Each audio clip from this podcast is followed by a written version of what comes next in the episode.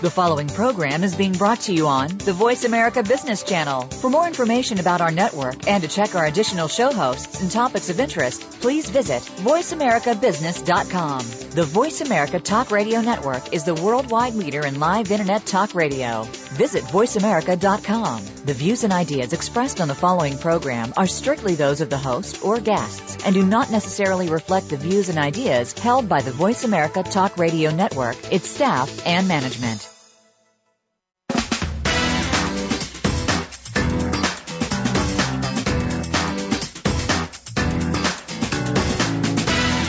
Welcome to the most nutritious hour of business talk all week.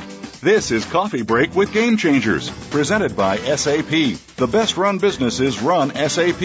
Your host and moderator is Bonnie D. Graham. You'll hear from the innovators who have learned to use game changing technologies to shake up the status quo and help move today's businesses in new directions.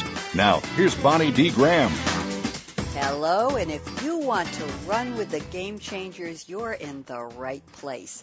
Today's buzzword is diversity. That's right, you heard me. Hey, the notion of board and workforce diversity today reaches beyond what we're used to. We're used to thinking about diversity in terms of race and age, gender, religion, nationality, even recently physical challenges or limitations. Well, what if we expanded that and we talked about representing different skills hmm, and viewpoints? That that POV thing, you know, you hear about in social media and expertise and even more hmm, could get very interesting. So how do you define diversity for your organization? How does it benefit you? Does it benefit you? And how much diversity do you really need? I have four experts speaking on this topic today and they've got a lot to say. Let me tell you about them. First, we'll be joined by Paul Albert from Albert Investments, a returning guest. And he sent me this quote. He said, Bonnie, outstanding outstanding women directors I know would rather see the primary emphasis on their qualifications to contribute.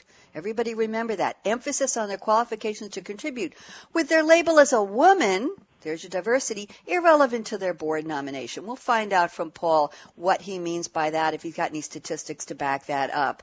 And then we're going to be joined again by a returning guest, Nola Masterson from Science Futures Management. And she says the pressure to fit or lean in as the current crowd likes to quote, we all know who that is, is a problem for a well-run board. And, and the reference to lean in, of course, is Facebook COO Sheryl Sandberg, who, by the way, just sold $91 million in Facebook shares today. But don't get scared. That was planned in advance. It finally hit its IPO dollars. Hmm, interesting. Also joining the panel today is Brian Barnier from ValueBridge Advisors. He's also a returning guest. And he says, quote, too often, risk management does more to put blinders on than take them off. Board diversity can help take blinders off to more easily see risk in the business. So we're linking diversity to uncovering risk. And rounding out our panel today is a newcomer to SAP Radio, Nicole McCabe from SAP. And I have this quote from Nicole. It's not about whether a diverse board will positively impact the business. It's whether that board can be inclusive enough to take advantage of the business benefits. Very interesting from Nicole, and she will explain that in a few minutes. So join us for the next hour for board and workforce diversity, enterprise risks, opportunities, and here's what you're all waiting for rewards. I'm Bonnie D. Graham. Welcome to Coffee Break with Game Changers. We are coming to you live today, Wednesday, August 14th, 2013. It's now a few minutes after 11 on the East Coast and 8 in the, well, on the West Coast. There we go. Quick question for my Game Changers listeners before I introduce my guests. Hey, you have vast volumes of business data and they demand instant access and timely, insightful analysis. SAP HANA may come to your rescue. Click any banner on our show page on World Talk Radio, Voice America, the business channel, and go to a page with a lot of free offers, but I'd like you to specifically look for the free value calculator, see what it can do for you. Okay, let's meet my guest today. Paul Albert is chairman of Albert Investments and an experienced director of public and private companies, including chairmanships of audit, compensation, finance, governance, operating, and risk committees. For over 30 years, Paul has been an international investment banker and finance and capital market advisor. Welcome back, Paul Albert. How are you today? Uh, fine, Bonnie. I'm glad to be back. Wonderful. Where are you calling from today, Paul? From my home office in South Salem, New York. Oh, South Salem, New York. I'm on Long Island. How far apart are we? Can I wave to you? Uh, well, uh, probably, but uh, still a long drive. okay, well, I'll just wave in the cyber cyber world there. Thank you, Paul, for joining me. And Nola Masterson is the managing director of Science Futures Management Company LLC, a 30-year-old investment and advisory firm. Nola is a biotechnology industry leader and successful visionary thinker. She has more than 40 years of business experience in the life sciences industry and venture capital investments. Welcome back, Nola. How are you today? I'm fabulous, Bonnie. How are you? How's how's life in New York? Everything's great. Where are you calling from, Nola? I am in Woodside, California, which is the bedroom community to Stanford University. Okay, good to know. How's the weather out there? Uh, it's really good. Good, really good here in New York too. We got coast to coast sunshine. And joining us also is Brian Barnier. He's a business leader focused on corporate performance and valuation from the investor perspective. Brian is skilled in refining strategy and business models, understanding risks to return, and enabling leaders to do what they're supposed to do, execute. He's a board member of a healthcare organization and co-founder of ValueBridge Advisors. Welcome back, Brian. How are you today? I'm glad to be here. Thank you for having me. Thank you. Where are you calling from today, Brian? Uh, no airplanes, no trains, uh, no submarines. Uh, we're calling from Connecticut. okay, I hope it's sunny and beautiful there too. I think you're referencing the last time. Yes, we've had some interesting places our guests call from. And our newcomer on the panel today, and very warm welcome to Nicole McCabe. She's the Senior Director of Global Diversity and Inclusion at SAP, focusing on gender diversity. Nicole has been with SAP for over eight years in various lines of business. She also belongs, interestingly, to the Society for Human Resources Management, otherwise known as SHRM, and she closely follows online communities centered on women in workplace leadership and diversity. Welcome to the radio show, Nicole. How are you today? Great, Bonnie. Thanks for having me. Thanks for joining us. Where are you calling from, Nicole? I'm calling from Newtown Square, SAP Okay. There you go. I can I could almost wave to you across the bridge there near Philadelphia. Okay, let's get to it, everyone. We're going to go back into the opening, and we're going to find out what you really meant. Let's keep our remarks to I'd say about a minute and a half apiece, and we'll get you all in on this segment. So, Paul Albert, outstanding women directors, you know, you said, would rather see the primary emphasis on their qualifications to contribute, with their label as a woman, a female. There's that quota thing, irrelevant to their board nomination. Talk to me, Paul. What's your background for making this statement? What's your what are your proof points? Well, the interesting comment was related to uh, Suzanne Hopgood, who's uh, chairman of uh, the NACD Connecticut chapter, which I'm a director. Uh, Suzanne is a very experienced director in dealing with really troubled situations, uh, you know, fraud and and, and uh, CEOs in jail. I mean, her war stories oh. are incredible. But she I made a comment so. one time when we were talking about diversity in, in a Connecticut uh, uh, event that she got called uh, by, I guess, chairman of a nominating committee of a company who said, "I'd like to talk to you about joining our board." And Suzanne's natural response was, "Well, you know, what are what are my qualifications or special skills that will contribute uh, to you know the needs of your board?" And the mm-hmm. answer of the chairman of the nominating committee was, well, you're a woman. I mean, I can't think of anything more insulting to say someone as highly qualified as Suzanne uh, to be a board member. Uh, that her the only reason they were thinking of her was because she was uh, female. So I mean, I, I really thought of that example. I mean, there's so many women uh, uh, business people. Both uh, I've served with many as a director, also worked with many very qualified women in the investment banking industry, and to uh, you know to put the uh, gender as being their basic initial qualification mm-hmm. me I, I think is insulting uh, and it, it, it's not the way we should really think about diversity as I've said in my other comments uh, diversity, uh, you, uh, you get people uh, who are diverse because they have so much additional to contribute. It's mm-hmm. not uh, because of their diversity that they can contribute. It's because of their background, skills, expertise, and experience. So, that's I mean, right, I think Paul. that's really a key point. Uh, it's a key point, and I, I think if we look back historically, and I'm sure Nola, Brian, and Nicole can comment on this when I bring them on in just a moment. Uh, if you look back historically, we were dealing with quotas. We were dealing with diversity equals damn. We don't have enough of this kind of person and that kind of person, whether it was race, whether it was color, religion, whatever it was, gender preference, whatever you want to call it. And they had to fill those spots because people were looking under that lens, I believe, Paul. It was a very bare lens of diversity meant how many genders and colors do you have at the table. I'm just putting that out there because I think in, in previous times, and, and you can all comment later on how far back my reference is valid for. Um, in previous times, it was okay if we had to do a quick quota check of who's sitting around the boardroom table. How do we say we've got a couple of this and a couple of that and a couple of that? And I know colleges deal with the same thing, but we will uh, we will talk about that later. I want to bring Nola into the conversation. Nola, you referenced, of course, Sheryl Sandberg's quote from her book about leaning in. The pressure to fit in or lean in, as the current crowd likes to quote, of course, from her very publicized book, is a problem for a well-run board. What do you mean, Nola? Well, a well-run board, Bonnie, and, and I'm the chairman of a board of a middle-sized pharmaceutical company which has two women and two men on it. A well-run board is a well-run group of intelligent people. And a Mm. lot of times, highly intelligent people, when you get them in a room together, they lower each other's IQ rather than uh, getting a collective higher IQ.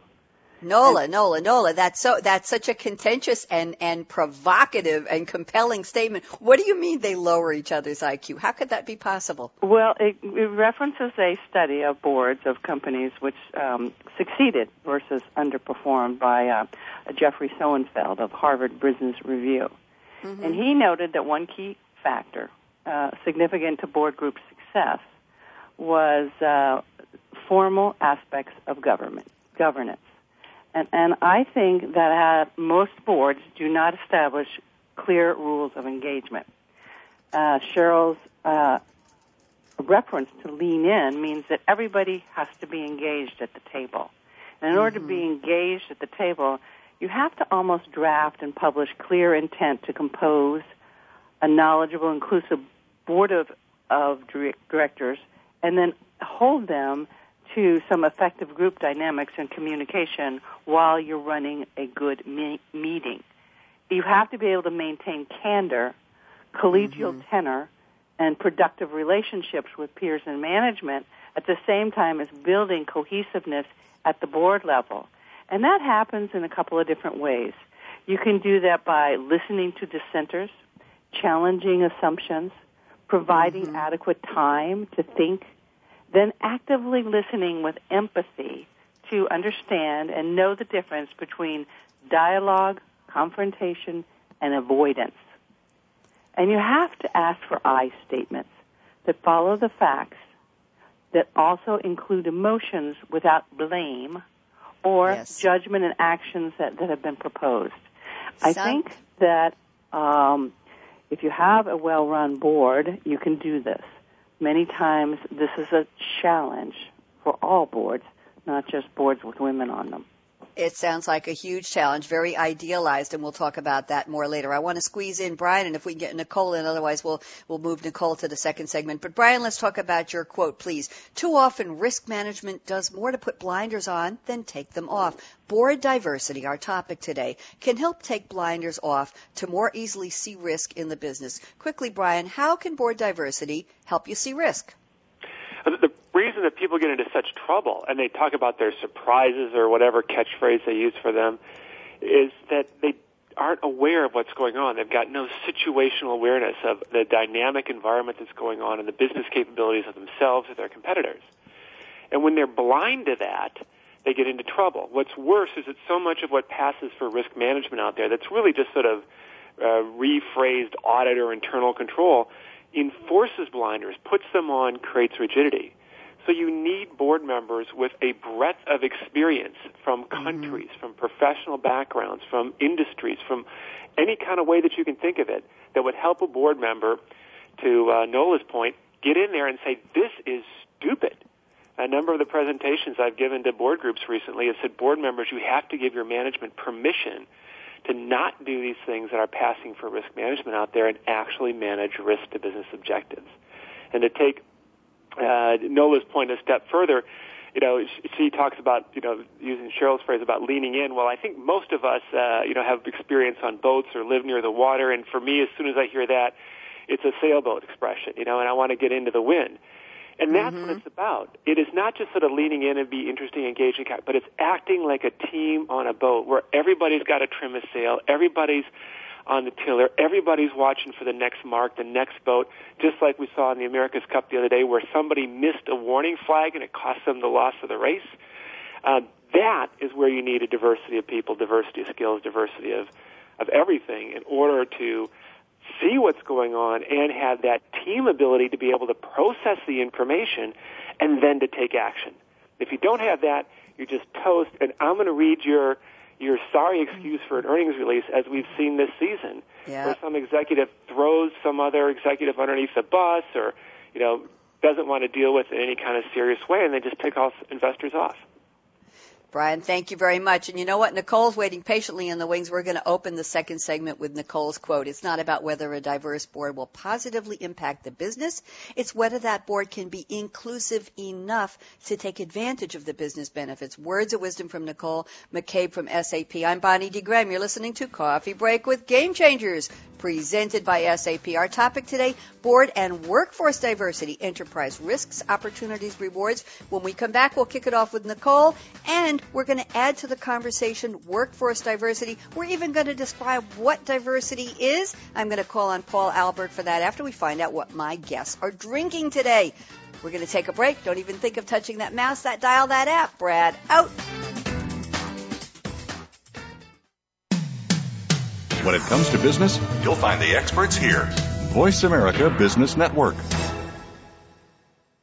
The time for enterprise mobility is now, according to IDC. By 2013, over 1.19 billion workers worldwide will be using mobile technology, comprising 34.9% of the workforce. The impact of mobility on business is clear. Increasing numbers of business users are expected to handle critical tasks and decision making in real time, no matter where they are. SAP and Sybase, an SAP company, offer mobile applications and underlying infrastructure with integration to SAP systems for secure access to business processes anytime anytime, anywhere, and on any device. www.sap.com. When it comes to business, you'll find the experts here. Voice America Business Network.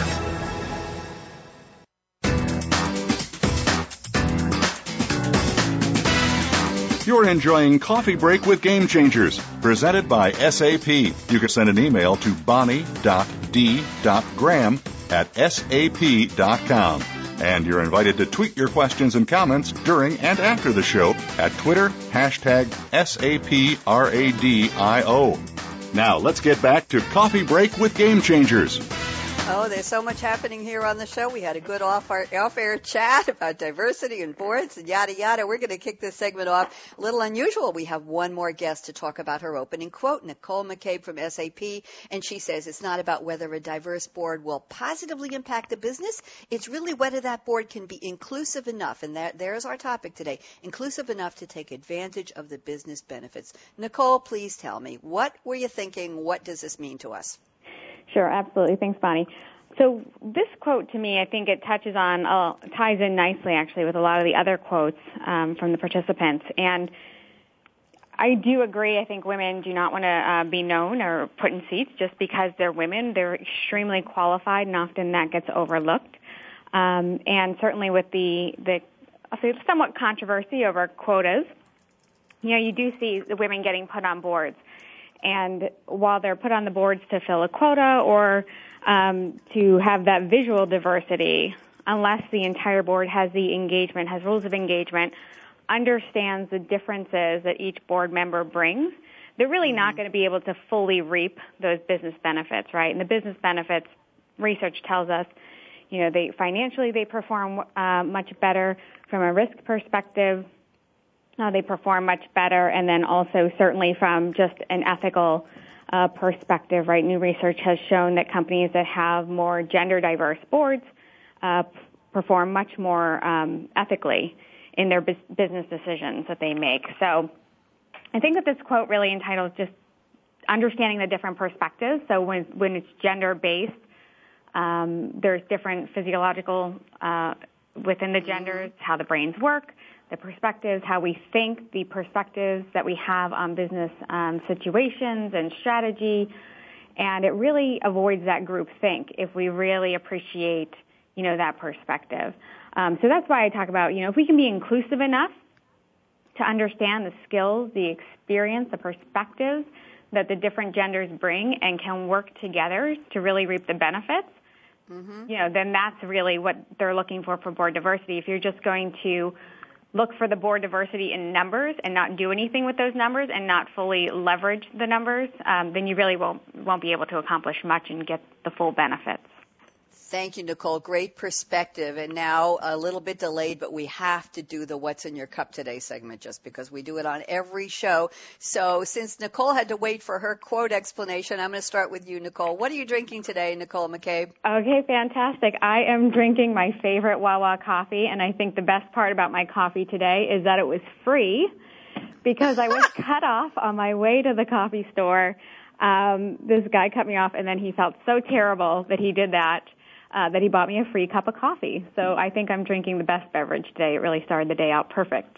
Well, how nice. Sorry you got cut off, and I don't know if that was a harbinger that we were going to ask you to wait for your quote till the second segment, but here you are. We will never cut you off again. Let's ask Paul Albert from Albert Investments. What are you drinking today, Paul? Oh, well, today I'm actually drinking Bigelow Lemon Ginger Tea, and the reason Ooh. is you maybe can hear in my voice, I still have one of these nagging, annoying summer colds hanging on. It's sort of better, but you know they it's better and then it comes back. So uh, I'm sort of relegated to that kind of beverage for a while until I can get rid of this thing.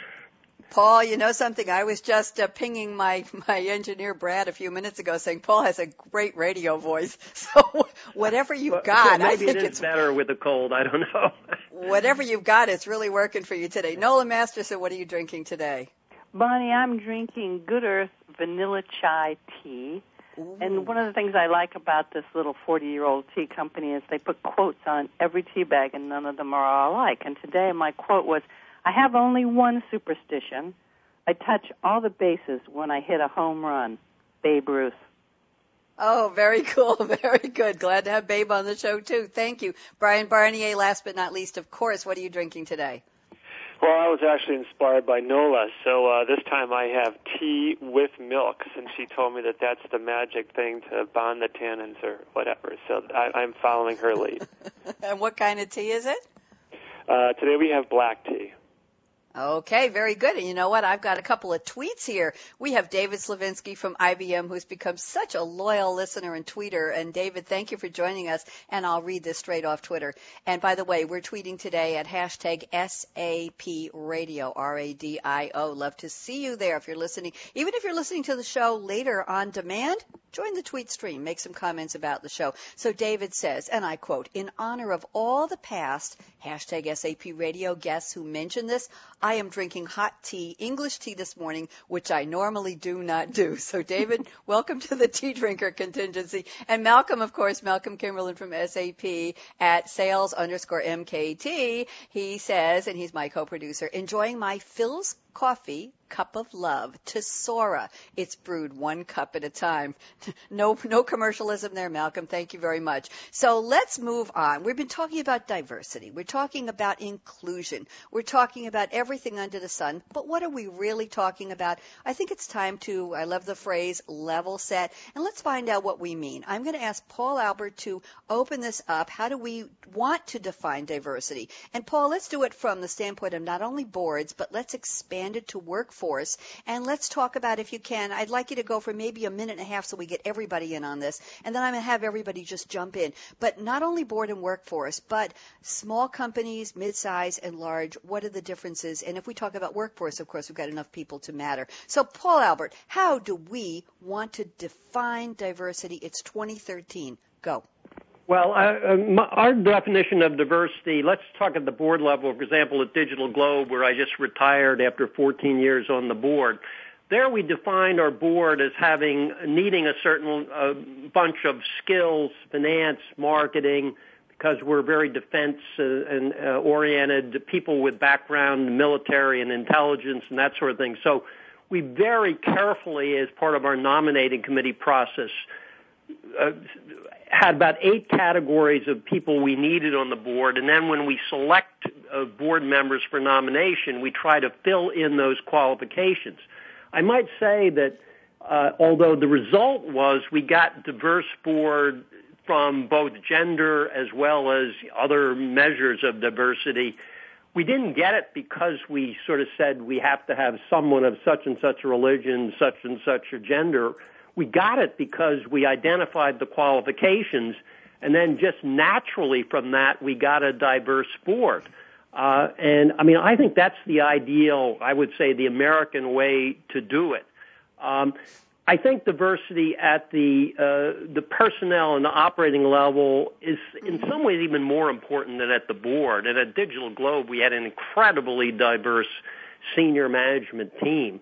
Uh, and uh, I mean, I think the overall result is, of course, that we have a, a very well performing company in a very interesting industry. But I think all examples, uh, you have to be very uh, uh, customized in terms of what you need. I mean, for example, in Nola's industry, probably having someone on the board who uh, understands something about clinical trials and the risks and so forth. I mean, obviously, you don't need something like that at a company like DigitalGlobe, but if you're in the healthcare industry, uh, you do. So you have to be very customized. But we never started by thinking about we need a woman, we need a black, we need a you know mm-hmm. someone of a certain religion we never thought that way in in way we nominated people to the board. It just naturally came out of seeking people with qualifications. Thank you, Paul. I want to get everybody else to jump in. We've only got about four minutes in this segment. So who wants to go next? Let's keep it really short so we get everybody's thoughts. Nola, Brian, Nicole, who wants to jump in? Um, Brian and Brian, I really appreciate your comments. And Paul, I agree with you. You look for people that have a skill set to fill out your board. And does that mean that you don't look for a woman? I mean, because I actually find that I'd like to find a woman in a skill set to be on my board because we have products that uh, speak to women, that are sold to women, that go to women doctors. And I think our constituency, our investors, and uh, a lot of people look to how we structure our board to be reflective of our customer base and our investor base. And there's a lot of women that invest in the healthcare industry. So Interesting I, I don't. point. I, I actually think you have to be proactive in looking for a woman that has the skill sets to sit at your board. Otherwise, you won't find them. Very interesting. Nicole, do you have any comments? You're big on gender diversity. I know you sit on the uh, the Society for uh, Human Resources Management. What are your thoughts on what Nola just said and Paul's comments on defining diversity? Nicole? Yep, I completely agree. I mean, when we talk diversity, it tends uh, sometimes to lead to just gender, but it's really about the unique experiences, the skill sets that people bring together, and and creating the best possible leadership team for your organization. So whether that's reflective, uh, reflecting, sorry, in your customers. Um, or your business, right? The, the main thing is that you you avoid um, individuals that are all thinking the same way and then are, are not representative of your business. So I think that that's the biggest thing that I would agree with is just the differences in skill sets um, and experiences that they can bring, and I think that's the basis for diversity. Thank you, Nicole. Brian, we're waiting for you to join in here. We've got a, two minutes left to this segment. Why don't you take us up to the end? What are your thoughts on the definition of diversity? And please expand it past board to include workforce and personnel. Yeah, it goes to the piece I mentioned before, is that you need to be able to have that big picture. Now, diversity alone isn't going to do it, so you've got all those dimensions that I mentioned earlier, but you also have to have sort of the methods and approaches uh, to doing it. I had a conversation with a friend of mine who's a partner at a consulting firm, and she was saying the other day that her clients just simply lack the creativity to do what they need to do. And she has no alternative almost but go to the, the senior management and say, you've got a massive hiring problem here or training problem. The people just don't have the ability to see beyond themselves. I was talking to a friend, Nola, at a pharma company the other day, who said the, the, the chemists were always looking for some piece of data to magically answer the question for them, and they couldn't think about scenarios. They couldn't think about what if. They were just scurrying to invest in some, you know, hope that data will do their job for them. And those are the kinds of things that imprison people, that put the blinders on, and why it's so important to couple the diversity piece with actual proactive attempts to harness that and use that in, in combining creativity and analytics in order to see what could go wrong and to be actually do something with it uh, rather than just wait for the tsunami to hit you. Okay, thank you very much. You took us right up to the end. Good, good, good. And I'm Bonnie D. Graham. This is Coffee Break with Game Changers. We'll be right back. We're on a very interesting topic today board and workforce diversity, enterprise risks, opportunities, and rewards. We haven't covered enterprise risks. At least I don't think I heard that word other than the academic sense when we did our intro. So I'm going to ask my panelists, Paul Albert, Nola Masterson, Brian Barnier, and Nicole McCabe, to talk about enterprise risks of diversity. When we come back, we're going to take a short break and I mean short, just like me. Don't even think of touching that app, that dial, that mouse. Brad out. From the boardroom to you, Voice America Business Network. The time for enterprise mobility is now, according to IDC. By 2013, over 1.19 billion workers worldwide will be using mobile technology, comprising 34.9% of the workforce. The impact of mobility on business is clear. Increasing numbers of business users are expected to handle critical tasks and decision making in real time, no matter where they are. SAP and Sybase, an SAP company, offer mobile applications and underlying infrastructure with integration to SAP SAP systems for secure access to business processes anytime, anywhere, and on any device. www.sap.com.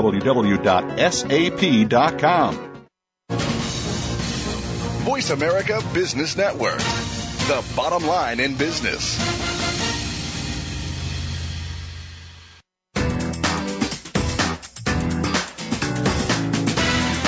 You're enjoying Coffee Break with Game Changers, presented by SAP. You can send an email to bonnie.d.graham at sap.com.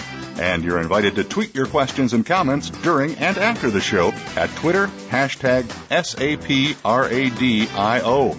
Now let's get back to Coffee Break with Game Changers we are. Je pense donc. A couple of words I'm going to throw into the mix here. We're talking about board and workforce diversity, opportunities, risks, benefits, all that good stuff. But we want to talk about diversity on the downside. Are there any risks in doing it? Is it how you define it? Is it how big that lens is, that scope when you go looking for board members, when you're hiring into your workforce? Let's talk a little bit about uh, something in one of my guests' opening quotes they mentioned to me, or rather in a talking point, a murky sense of social justice. I'm sure everybody somebody listening is thinking, but Bonnie, PC, we have to be politically correct. We have to almost go through the quota list. We need two of these, three of this. We've got to fill out that, that uh, fruit salad, if you will, of, of having everything in there. So we say, boy, this is a really healthy mix. So Nola, let's talk about the risks. And you mentioned to me on the break, you don't want to talk about enterprise risks as much as reputation risks. Very good point. Nola, start us off, please. We, a company can lose its reputation in a lot of different ways by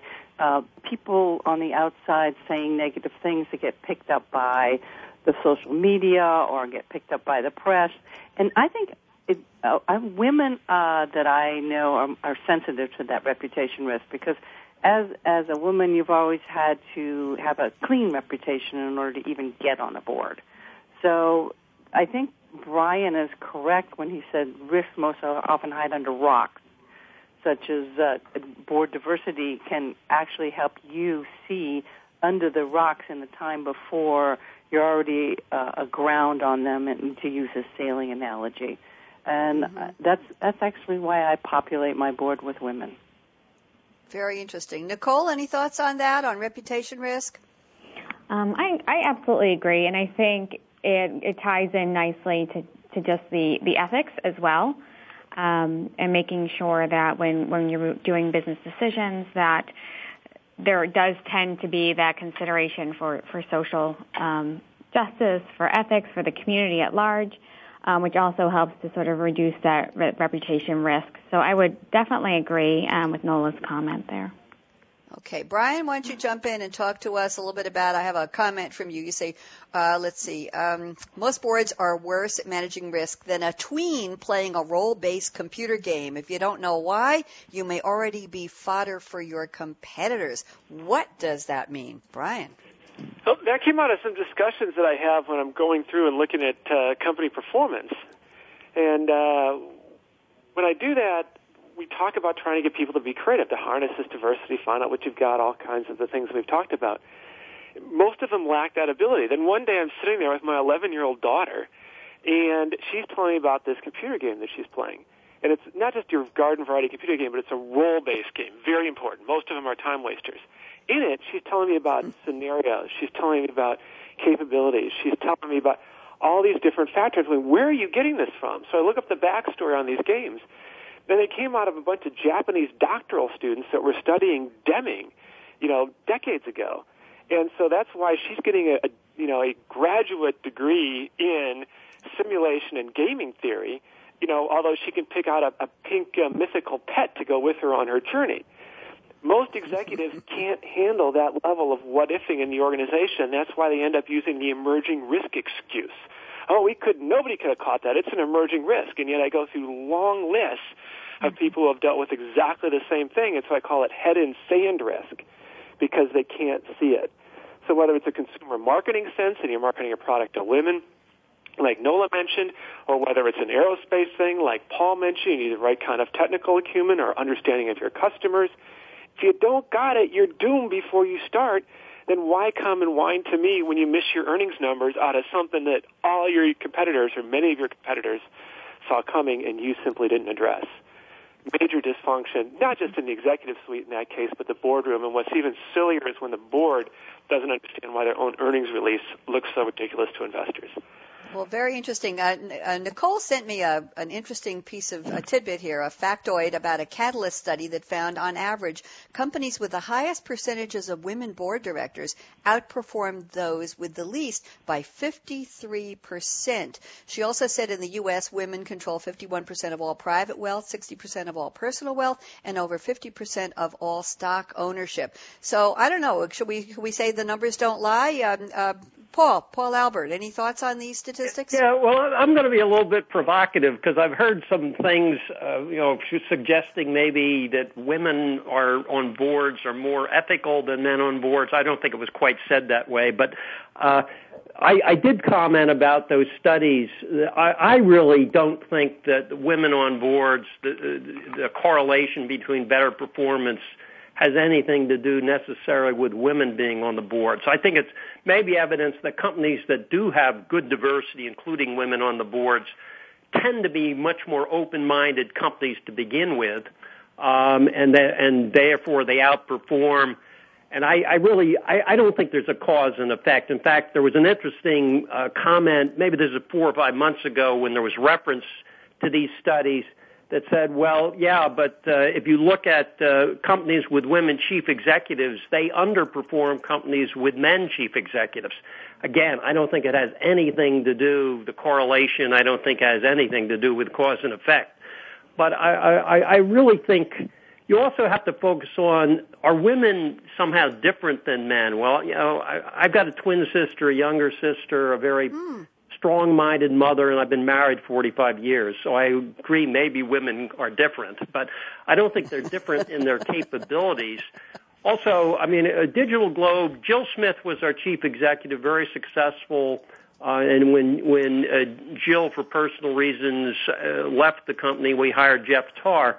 Uh, yet, I think Jill was more what I call a steel leader and Jeff's a little bit more a velvet leader, a little more collaborative. Mm. So hmm. these stereotypes that women are somehow more collaborative than men, my experience in all phases, uh, personal, military, uh, you know, academic, and, and, and business, I don't think necessarily you can stereotype women as having certain type of qualities different than men. I think there's great deal of diversity in styles in men and women and the ultimate results can be you can be very strong leader steel leader and you can be a very strong velvet leader and produce results most good leaders have to be both actually this term say, comes yeah. from an yes. interesting book by a classmate of mine named bob Vanourek called triple crown leadership that concept of steel and velvet needed uh,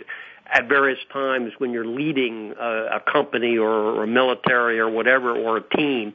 So uh, I mean, maybe we can open discussion about uh, you know are women really different or is there vast diversity in styles among women and men that also is an element of diversity?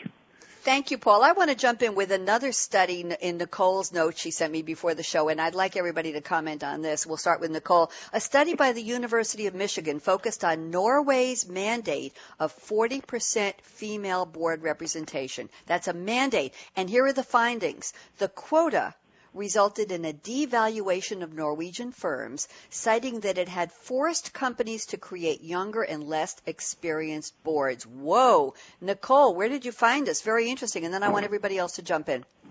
So I found this in one of my um, recent searches, and I am not uh, a proponent of quotas, and I think that, um, again, I go back to valuing the skill sets that people bring, valuing the, the experience that people bring. Um, so when I look at quotas, I do think that some organizations don't fully evaluate those skills and experiences and what that individual brings and can contribute to the board. I think they look at it, um, as Paul had mentioned before, right, as you're a woman and you can fill this seat, and therefore I've met my quota. And unless you're really enabling that board to be able to fully um, optimize the talent that they have, you know, I think that's what sort of leads to the failure there. Um, and I recently heard something or read a blog on, by Trevor Wilson, who's a Canadian global diversity strategist. And, and I liked what he had to say because he said more around the lines of we need to move the conversation away from just diversity and really talk about the talent optimization component, which is what I think many of us are talking about today. Really, what do each of our employees bring? You know, how can you mm-hmm. put the right skill sets together to unleash creativity, to unleash innovation? Um, and manage the, the business correctly. So. Very, very good points. Thank you, Nicole. Uh, we have, let's see, three minutes. So I'd like to get uh, Brian in here, and I'd like to get Nola before we finish this segment. So who wants to take up where Nicole left off? Nola, Brian? Brian, go ahead. Yeah, so here I just sit back and, and say, it's like investing. You're buying the business, not just trading a market. And all these generalizations out there just keep distracting us from, you know, the really meaty comments that Paul and Nola have made here. Is that you're looking at individual people to make a distance, a difference rather, and not at, you know, just some kind of broad notion from a distance. And that's where the, this stuff comes into play.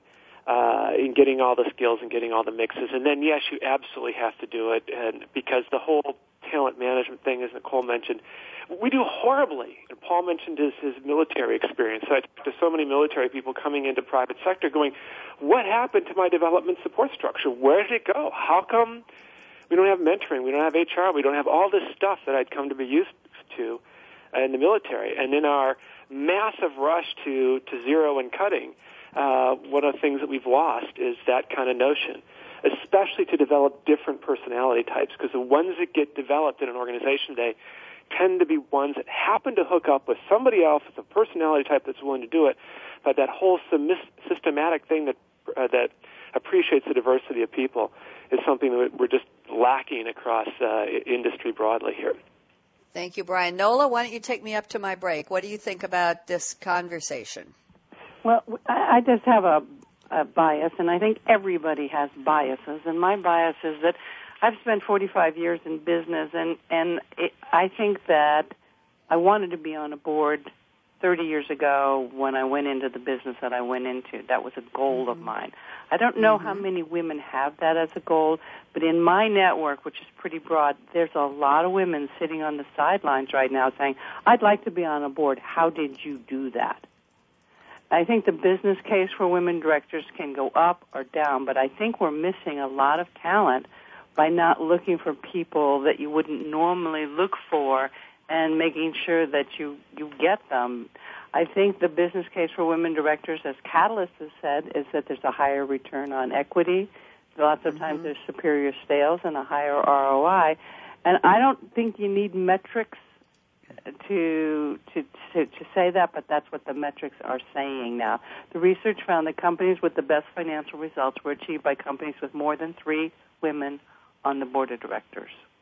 Very interesting. You know what? It's time for us to move to our final break. When we come back, I'm going to ask my four guests, Paul Albert, Nola Masterson, Brian Barnier, Nicole McCabe, get out that chamois, that polishing cloth. If you have an old banky in the garage, get it out. Polish off that crystal ball. We're going to be talking about what each of you predict board and workforce diversity will look like in 2018. So fast forward five entire years, and will we still be having this conversation? Will diversity have a new meaning? Will it be a piece of bits and pieces of what we talked about today? And what will be the enterprise and reputation, risks, opportunity, and rewards? How do companies find the right mix of diversity? And by the way, to our listeners, I want to thank all of you in 59 different countries that are already listening to Coffee Break with Game Changers. We're delighted to have you on board. So thank you very much. Tweet anytime to hashtag SAP Radio and we will respond. I'm Bonnie D. Graham. This is Coffee Break with Game Changers. We'll be right back.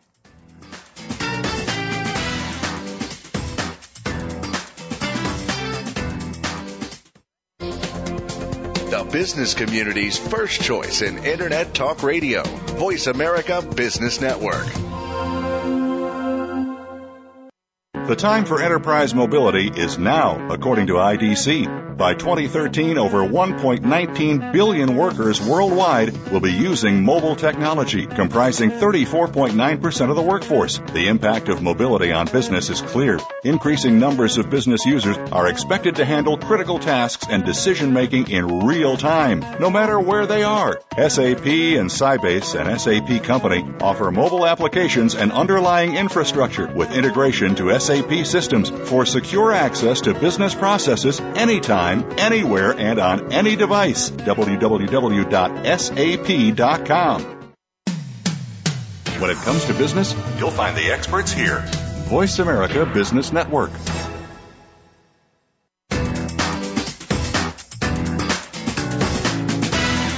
You're enjoying Coffee Break with Game Changers, presented by SAP. You can send an email to bonnie.d.graham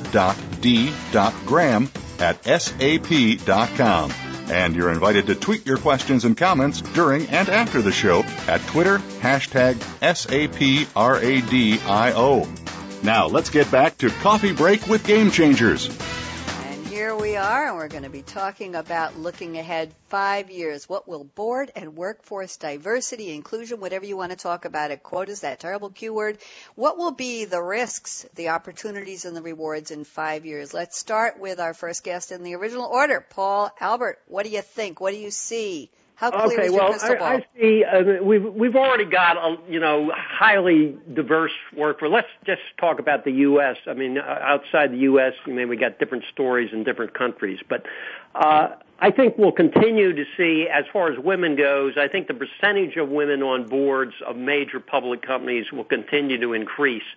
Uh, I think if you go to smaller companies, and it's it's uh, really different across the board. I mean, DigitalGlobe's a relatively small company, but we have a diversity because we have really outstanding, you know, uh, thinking people about the whole need for diversity. Uh, smaller companies in the Midwest, you sometimes go to some small oil company and it's all still all the local cronies on the boards to some extent. So mm-hmm. there's still work to be done. Uh, but I mean, I think we're we're making good progress. The one thing in the U.S. that I do not see, and and I, I certainly would not advocate. I've taken a strong position. It's un-American, probably unconstitutional. I don't think we're going to go to any kind of quota system uh, in the U.S. in any formal sense. I think people sort of do take affirmative action in nominating committees and say, we need this skill set, and let's make sure that when we look for the person, that we also make sure we look for women with the appropriate skill sets. I think that sort of affirmative action thinking is in fact taking place. So uh, I see a change, gradual, evolutionary, in the direction, uh, but no sort of movement towards quotas, uh, which is a slippery slope, and I don't think you're going to have that in the U.S.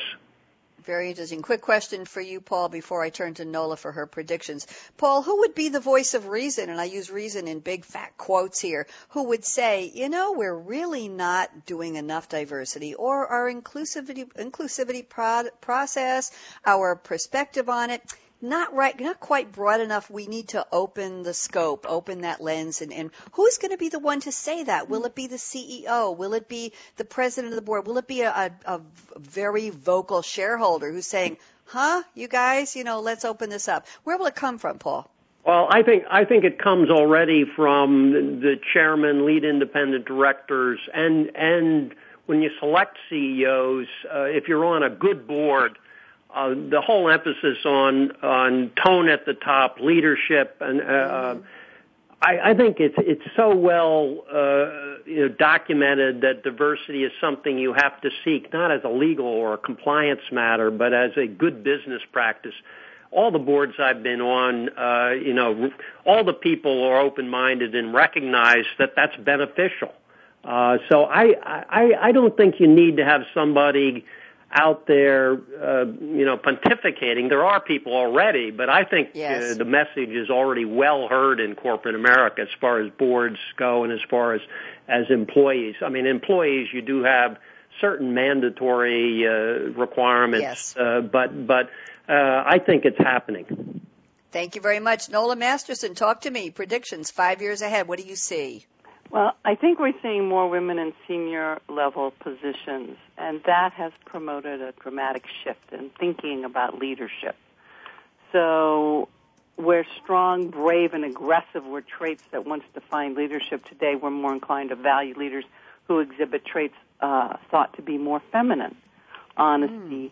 empathy, communication, collaboration, and the ability to nurture a lot of this comes out of a book that is focused on thinking about the future called the Athena Doctrine, or how women and men who think like them will rule the future. And it's based on research of 64,000 people worldwide, and they found that the traditional feminine values and leadership styles are more popular than the macho paradigm of the past. And according to the book, the people around the world are frustrated by a world dominated by behaviors that are typically thought of as male control, competition, aggression, and black and white thinking. These male behaviors are often cited, you know, when they're talking about world problems, and people want a fix to that. So they're looking to women. And even the Oracle of Omaha has said he does not worry about the future because he sees so many women taking their place at the table. So I do think that we'll see more women in senior management places, and I do hope that with a, a lean-in philosophy, management will develop those leaders into board members.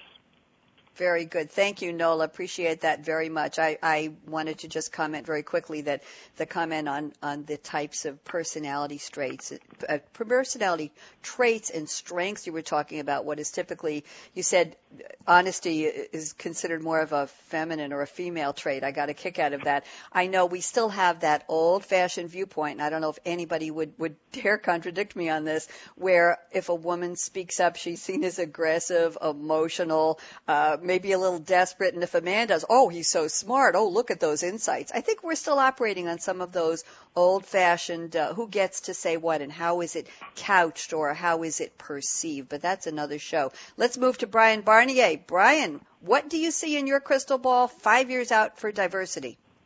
Well, everybody's covered things so well. I'm going to have an aspiration rather than a rather than a prediction because you know, Paul mentioned his his his mother and his wife and 45 years, and I hope I can get there, Paul.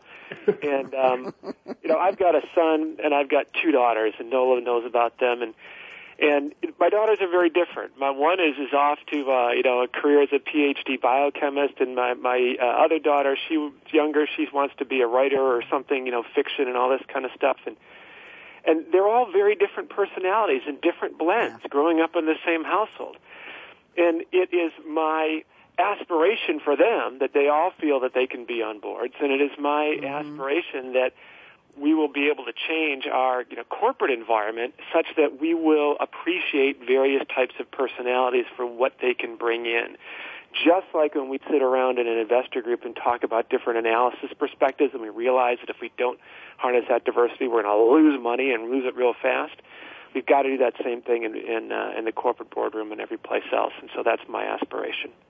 Thank you. I, I, appreciate that. I think it's one of the few times on the show we've done over 130 shows when somebody has turned their predictions into aspirations. I like that a lot. And thank you. Nicole McCabe, you're going to wrap this up. Wrap this up. I can give you just about a minute. So talk to me. What do you see five years ahead for board and workforce diversity? Nicole. Okay, thanks, Nola. I think much of it's been said, um, but I certainly think that the, the women at senior levels and, and on the boards will continue to grow, albeit probably a slow uh, pace that it has been. So I don't think there's going to be any significant jumps there. I do think that the conversation will shift um, a little bit away from the diversity aspect of it and, and look at true leadership, right? So as we are selecting CEOs of companies, as we are, are grooming individuals um, within organizations, right, that we're focusing more on leadership capabilities um, and leaders' capability to really connect with employees, leverage employees, um, and really harness um, that tremendous asset that each company has. So I think it's going to shift much more towards that leadership style, um, as Nola had mentioned with the Athena Doctrine, and much more away from, say, diversity, which I think can also then tend to lead to more um, exclusivity, right, and put those barriers up. So that's my prediction. Thank you very much, Nicole McCabe. Okay, time for me to do my predictions. It's easy. They're written down. Upcoming shows. Next week is the beginning of a two-parter.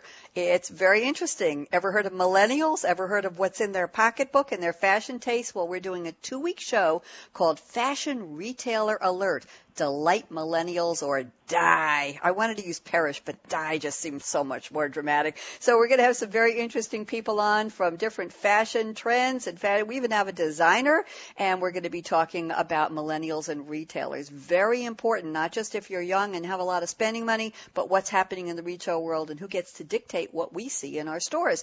Also, I want to call to your attention. We just finished a 13 week series called Financial Excellence with Game Changers. You can listen on the business channel. It's all archived there ready for you for on demand. Go looking for Financial Excellence with Game Changers. And big news starting September 10th, and Nicole probably knows about this, we're launching a new mini series on Tuesdays called HR Trends with Game Changers. And I want to do a shout out to Liz Brenner and Tom Flanagan for helping to organize that along with my partner in crime here, Malcolm Kimberlin from SAP. We're busy creating an amazing 13 week editorial calendar and fantastic guests. So we're looking forward to that. So now it's time for me to say thank Thank you to Paul Albert, Nola Masterson, Brian Barnier, Nicole McCabe. Wonderful guest, great conversation. Thanks for sharing your thoughts, your perspective, your expertise, and your POVs. And a shout out again to Liz Brenner, Malcolm Kimberlin, and Brad Ryan, and the Business Channel team, Jeff and Jeff, at Voice America World Talk Radio. Here's my call to action. Put your seatbelt on. What are you waiting for? Go out and be a game changer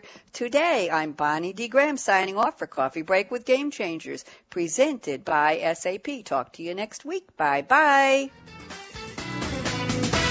Thanks again for tuning in to Coffee Break with Game Changers, presented by SAP. The best run businesses run SAP. To keep the coffee break conversation going, tweet your questions and comments to Twitter, hashtag pound sign SAP RADIO. Please join your host, Bonnie D. Graham, again next Wednesday morning at 8 a.m. Pacific Time, 11 a.m. Eastern Time on the Voice America Business Channel. Have a great week.